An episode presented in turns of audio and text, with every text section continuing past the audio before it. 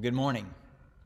This morning is All Saints Sunday, where here at the church we, we name those who have uh, passed away during this past year and remember them.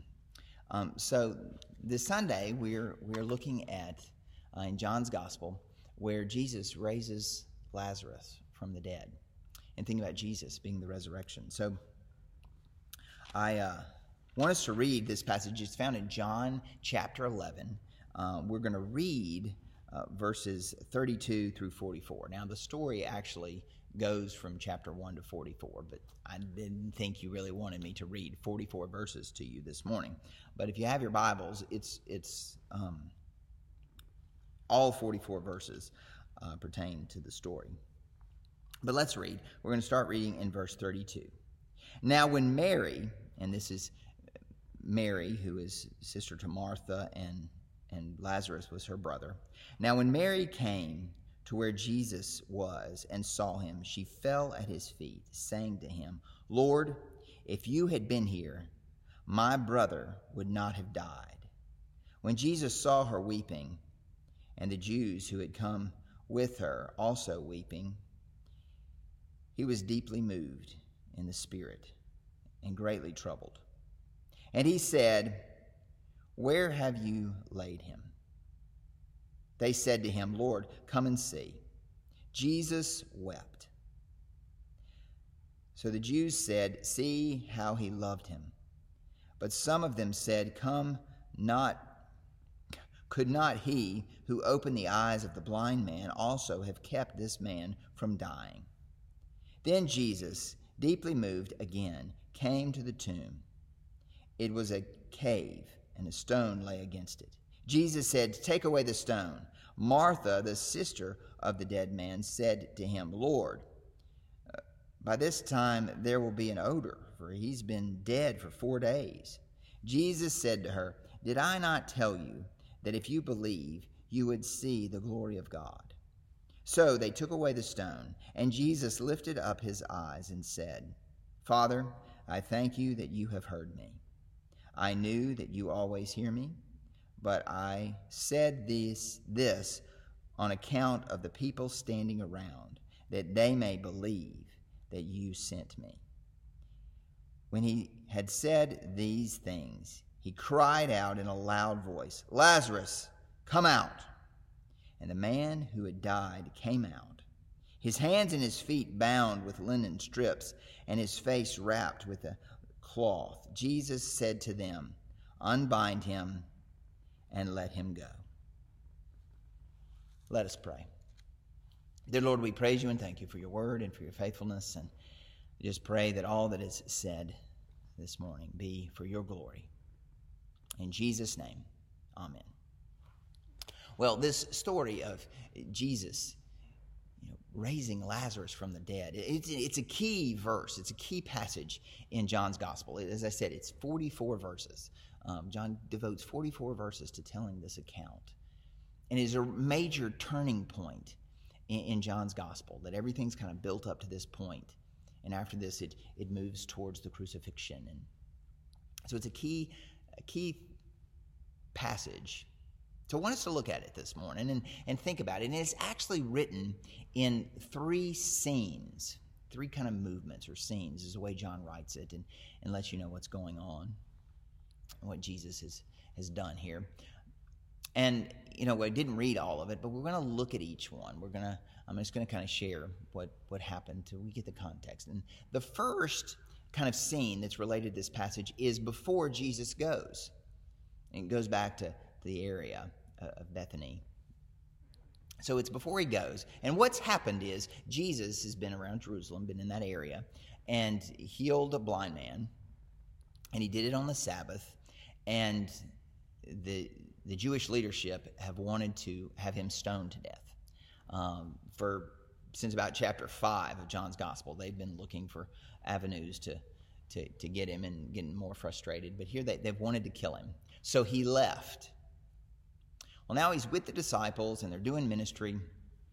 And then he hears that Lazarus, his friend, and he's friends with Mary and Martha, that's their, their brother Lazarus, but he was friends with Lazarus and loved him, is sick and is very sick. And so what he hears the message that he's very sick. And an interesting thing, just a couple things from this, this first scene I want us to think about, is it says that he loved Mary and Martha and Lazarus. So he waited two more days before he went. Now that sounds strange. You know, he loved them so much, so because he loved them so much, he waited two more days before he even headed in their direction. Well, you know, we would want it to say, well, he loved them so much, he dropped everything and ran, and he went back immediately. But that's not what the text says. And it's important there. I mean, as we've said before, everything in John's gospel has meaning, and the way he writes it is part of the significance that he is wanting you to know about who Jesus is. So, this idea that he loved them so much, he doesn't go back. He doesn't go back until Lazarus is dead. Doesn't sound so loving on the surface. It's something that we've seen over and over in uh, Scripture and, and also in the Gospels. We saw it when you know Jesus looked at the, the disciples rowing and they were rowing against the, the storm and the weather and struggling and jesus waits hours and hours before he goes to do anything about it. If they're sitting there rowing. Or right before this uh, jesus it said here that he had healed the blind man you know he's he's healed a blind man on the sabbath but how he did it is he spit in the dirt and makes mud and then wipes it in the guy's face, eh, right in his eyes, it says. If you read the account in, in Mark's gospel, Mark just says he spits in the guy's eyes, but he, he makes this muddy spit and wipes it in his eyes. Now, I don't know about you, but I would have preferred, if it had been me, Jesus just declare my eyes healed. Just heal them. You do not have to wipe your muddy spit into my eyeball. But there is there's some truth there. That he loves him so much he doesn't go back yet. That we've seen before God's timing and how God works and what Jesus does in the moment. Sometimes we it, it doesn't seem to be the way that we would do things. And we would say, if he really cared about the disciples, he would have rescued them immediately. If he really, eh, you know, cared about the guy, maybe not rub muddy spit in his eye. Or go back before Lazarus is, is died. Or, or maybe we would even take that to the point that we would rather a, a God who shows up and is on our team and wins the day and we get what we want instead of a God who dies because of our sin and our brokenness and our failure we probably wouldn't have saved the world that way. Because, see, God, in His own timing, in His own way, does His own thing. And, and I can identify with that. There's so many times that I thought, you know, God, I just, I don't know why you didn't show up. Why, why has this, you know, why didn't you do it the way I wanted it done? We've seen that before. And sometimes, even I've said before, sometimes you pray and you, you God, I, I just, I'm, I'm desperate here, and you feel like, wait a minute, did God just spit in my eye? Did it just get worse? Wait, that hurts worse. Wait, what? Sometimes that's how we feel. I've said before, it is a biblical principle from the beginning to end that God is faithful to every promise God ever makes. His word is, is true. We just don't get to pick which promise and what the timing will be.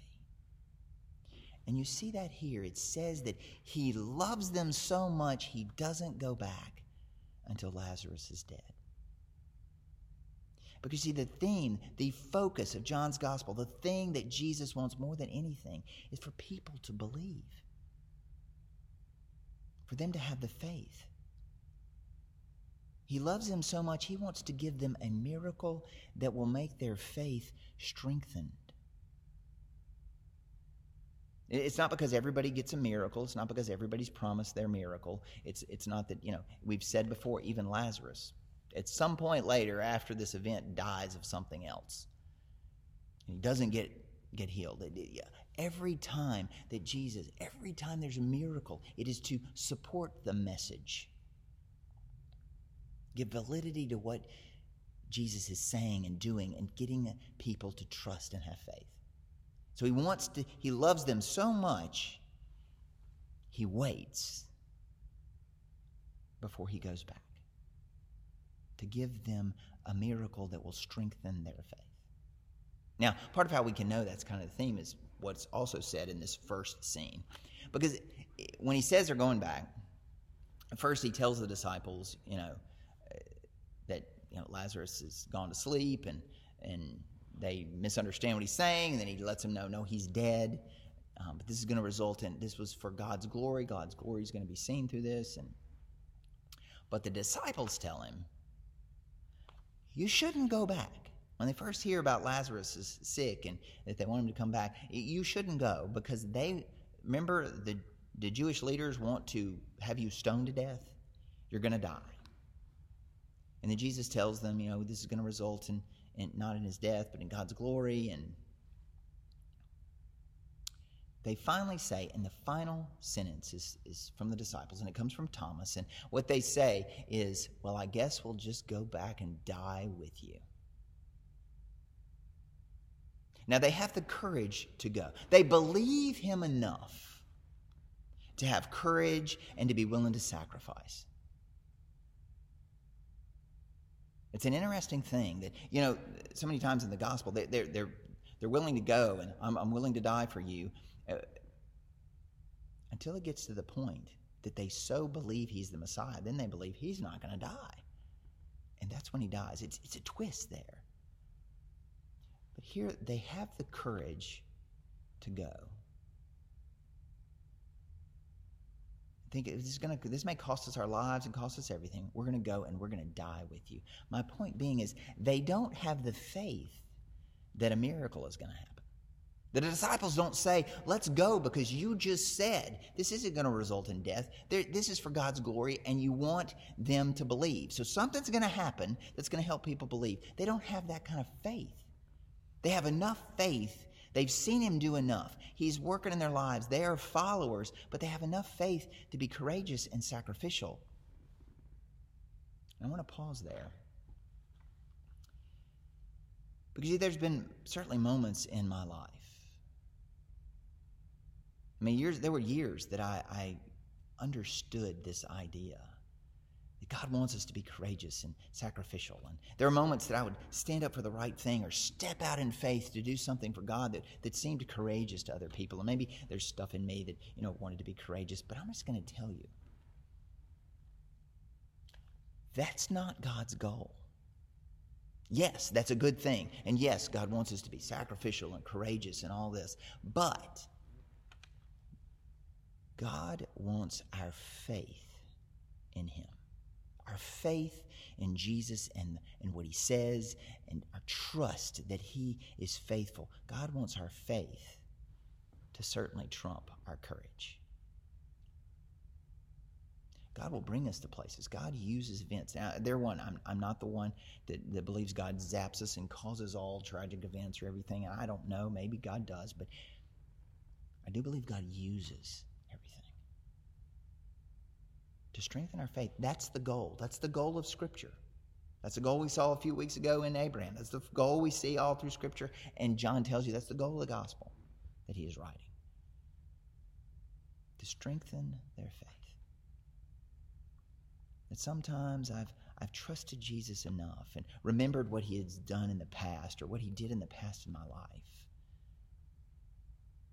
To have courage. I'm willing to go, and i I guess I'll go and I'll die with you. But it's an interesting thing. He'll then bring me to the point that I am so scared to death, I don't have any courage. What about the moments you're faced with such fear you don't have courage left? Well, that's where he wants your faith to trump your courage every time. He wants us to have the faith to know we can trust Jesus' words, his actions, what he says, even when we can't figure it out, when it doesn't make any sense, and when we're scared to death. He's trustworthy. And that is so important for us to remember, certainly in the current age that we live in and what's going on in the world. You know, people, I hear all the time people saying, well, it's the last days, it's getting to be the end of the world, and Jesus is going to come back, and maybe so. And there's places that Jesus said, you know, you're going to know. Just like when you know the harvest is ready, you're going to know, but you're not really going to be able to figure it out. And maybe instead of looking at the world thinking things have gotten bad, it's going to cost us everything, we're, we're, I guess we'll just die for the cause. Maybe it's an opportunity to have the hope and the faith that amazing things are going to happen. That God may just want to show up in a profound way. God always wants our faith and our trust in God to be the main thing and to strengthen that, even more than our courage. So that is how this first scene ends with the disciples saying, Well, we'll go back and we'll die with you. And then it comes to the next scene. And the next scene is he gets close to Bethany. Now, this is uh, Bethany. There's more than one Bethany. This is the Bethany close to Jerusalem um, where the Jews were trying to, you know, have him stoned to death. And he gets close and they let him know. And Martha comes running out first. That's Lazarus' sister. And she comes running out saying, you know, if you'd have been here, he wouldn't have died. And, you know, wish you'd come here sooner, kind of, kind of language. And then Jesus tells her, well, Martha, your, your brother is going to rise again. He's going to rise. And she then says to him, I know he's going to rise at the end in the last days with the resurrection. I mean, it's like we see that all through John's gospel of people misunderstanding Jesus. Um, they're taking him literally. I know he's going to rise in the end, but I meant I wish you to come and he wouldn't have died in the first place. That's kind of her attitude. And then Jesus looks at her and verse 25, 26 are the key verses. It is the turning point. It is the point. It is part of this middle scene. He explains this is the point. This is what this is all about. And Jesus looks at her and says, Martha, I am the resurrection and the life. And those who believe in me will never die. And even though they die physically, they will live eternally. And he just says, he just says it. It's the key I am statement in all, you know, he's been giving these I, I am the bread of life, I am the light, I am that here, I am the resurrection and I am the life. And then he looks at her and says, Do you believe that? Again, he said, This whole thing is for, for your faith to be. Do you believe it? It's an interesting thing. She, it's, it's like she says, you know, yes, she does believe it, but she doesn't have a clue. She doesn't believe that he's really going to rise. He doesn't believe in a miracle is going to happen, but she says, uh, but I know. I know when you pray, God listens. I know things happen, but she doesn't know what's going to happen. It's almost, it's the same kind of language that uh, the mother of Jesus uses in chapter 2 at the wedding of Cana when she says, You know, I know it's not your time, but you servants do whatever he says. I don't know how this is going to work out. Don't know if it's going to work out. Don't know if he's going to do anything. He just said it's not his timing, but y'all just do what he says. That there's enough faith for her to say, Martha here to say, Yeah, I get you're the resurrection and life. and I know when you pray, things happen. That's as close as she can get. She's still unsure.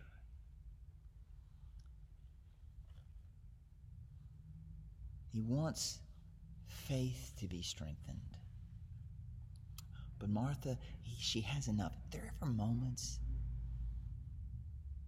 You know, we talked courage in the, the first scene, but here, where you've got faith, you know, yeah, I've got faith. I know, I know God does. I've grown up in the church, or I, I believe in Jesus, or I, I remember my, my own conversion or when God did this in my life or when God touched my life. And we have faith. But then when, when the rubber really meets the road, we're like, oh, but I don't know.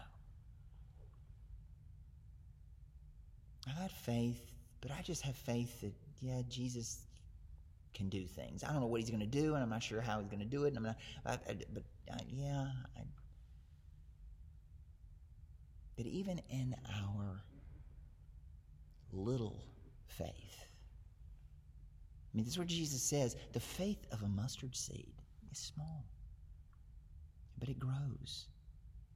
It's put in the terms of a parable in the other Gospels, but here it's put in the terms of a significant sign event to illustrate the same point.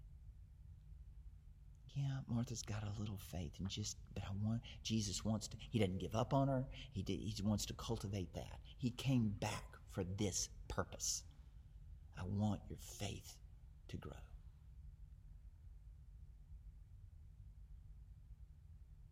And believing that He is the resurrection, the life. So then you get the final scene. The final scene is then Martha goes in and whispers to Mary, you know, because they're they're grieving, and in this age in the world, you, you the more you wept and the more you wailed, and uh, the more you were showing devotion to the person who had died, and you know, so she's in there grieving, and Martha's come and told Mary, you know, the teacher's here, because she wants him to be able to, you know, connect with him maybe without everybody around. I don't know, just whispers and lets him know. But she makes a big deal, runs out, so everybody kind of comes out too. But this is where it gets accusatory. To where Mary comes out and she says, If you'd have been here, he wouldn't have died. It's almost, it, it's just accused. She has so much faith that he could have healed him from his sickness. If you'd have been here, he wouldn't have died. But her faith stops there. And you're told at the beginning of this story, this is the Mary who anoints Jesus' feet with the perfume and wipes his feet with her, her hair. In Luke's gospel, it's shared that Mary is you know, seven demons casted out of her, seven. You know, that God has worked. Jesus has worked in her life. She has the faith that if you'd have come, he wouldn't have died.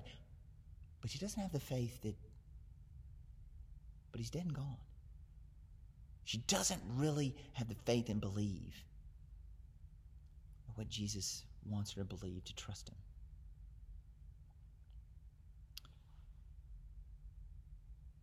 And so it's that accusatory language. And it even says that Jesus becomes deeply moved and is troubled. And the word there for kind of troubled has a little bit of kind of frustration to it of what that word means in the Greek. I mean, it's kind of frustrated.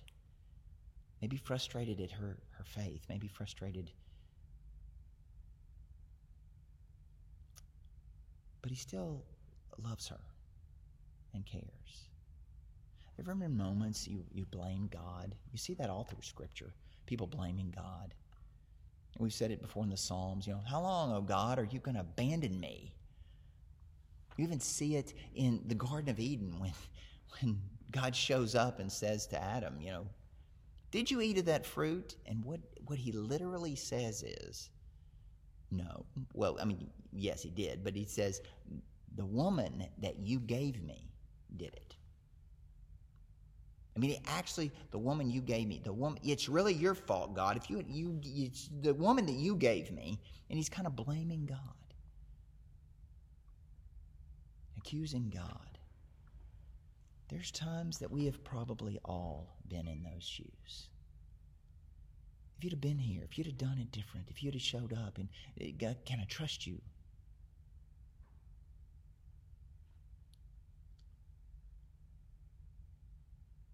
Those moments of grief or struggle, or we join Mary in this. I've got the faith that you could have healed him, but why didn't you?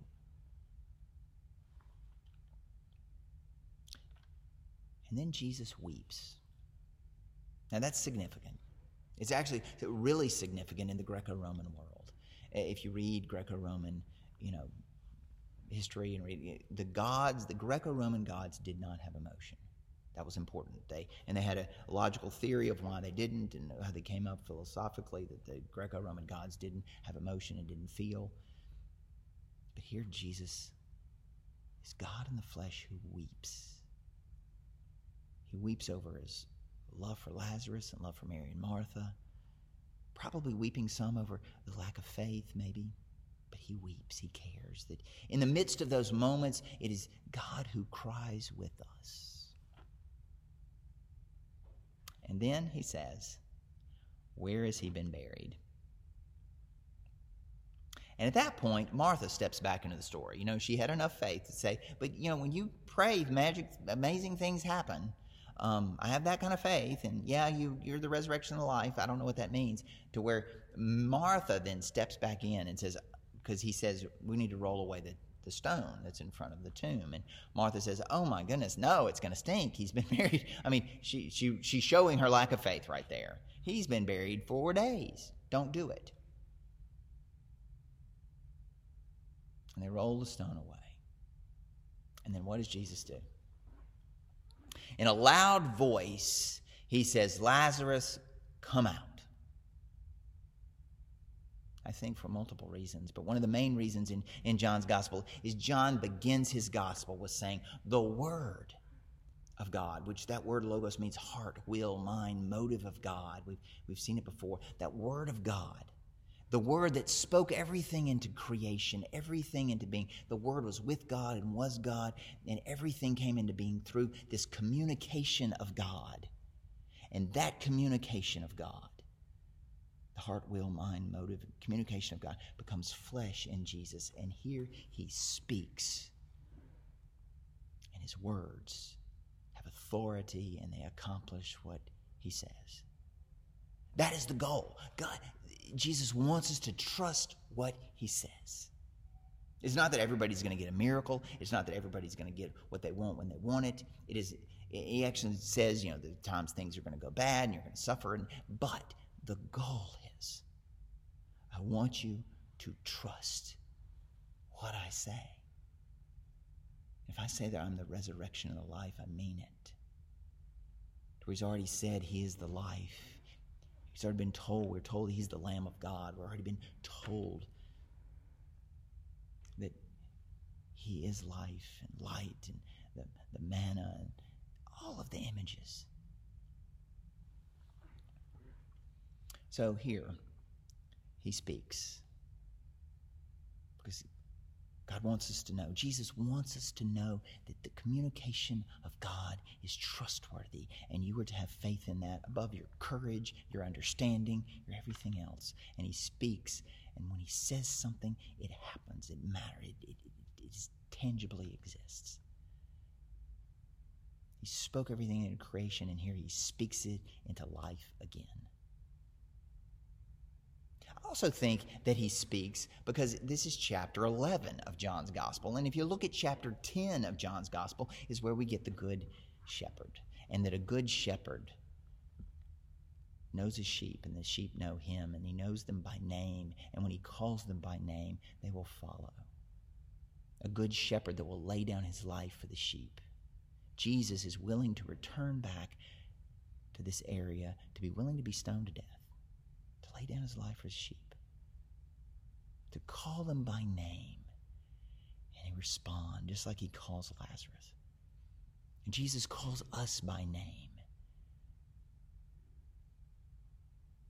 invites us to respond.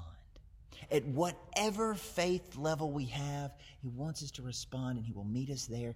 But He always wants to grow our faith. He always wants to strengthen it to where we can trust for this final purpose, the final thing that's mentioned in this scene. Because he calls Lazarus out of the tomb, and then what does he say? Well, it says that he says to them, and the them are all the other people. The people that are gathered there, the people that are his disciples, the people that are following. He says to them, Unwrap his hands and his feet, unwrap him with the death garments he has, and set him free. But see, Jesus isn't the one that goes and unwraps him. Jesus calls it forth and, and says it, but he then commissions them. We have a role to play. He uses us. He, they are part of setting Lazarus free. It's a powerful image. It's an important theme. We looked at it last week when we were talking about we, each one of us, are stewards of the manifold grace of God, meaning a multicolored grace of God that fits you and your story and who you are. You are a steward of it because it meets someone else's multicolored need or trial or struggle. We have a part to play. God invites us to be part of setting people free, of releasing them from the bondage of their death clothes they are wrapped in. With this past sermon series, we've been looking at shame, the stuff that we cover ourselves up with to try to keep our shame intact that leads to death, and our own death garments that lead to, to sin and separation from God. When Jesus wants us to have faith in Him, He comes to, to die to set us free wants to strengthen our faith to know that we have a part to play in setting others free as well. We are part of this kingdom movement. We're, we're part of the story. And so on this All Saints Sunday, I invite you to think about those who have meant something to you. Because the truth is, none of us would know the truth of the gospel of who Jesus is if people hadn't had the faith to share it. And sometimes faith that trumped their courage. They weren't, they were scared to death, but they knew and they believed. Is what gave us the ability to hear and have the possibility of our surrendering our lives to Christ and change. So I want you to think about those people who have gone before you. And also hear the calling that is on your life and hear from this story wherever we are in our faith journey. Maybe just beginning, maybe not a whole lot of faith, maybe we believe but aren't so sure. Jesus wants to still work with us. He wants to strengthen our faith in different ways, in, in ways in His own planning and His own timing. But wants to set us free so that we can participate in setting others free. But it all begins with our trust and our faith in Him. Let us pray. Dear Lord, we praise you and thank you for how you love us. We thank you that you are the resurrection and the life, and that we can put our faith in that. And in that comes freedom. That no matter what happens, you are faithful you came to give us life, life abundantly, life eternally. That didn't mean stuff and wealth and what we want, but it means the life that you designed for us. And you want us to participate in, the, in your life and what you're doing in the world. So may we just surrender to you and let you grow our faith and continue to acknowledge our need for your forgiveness, and may you transform us. In Jesus' name, amen.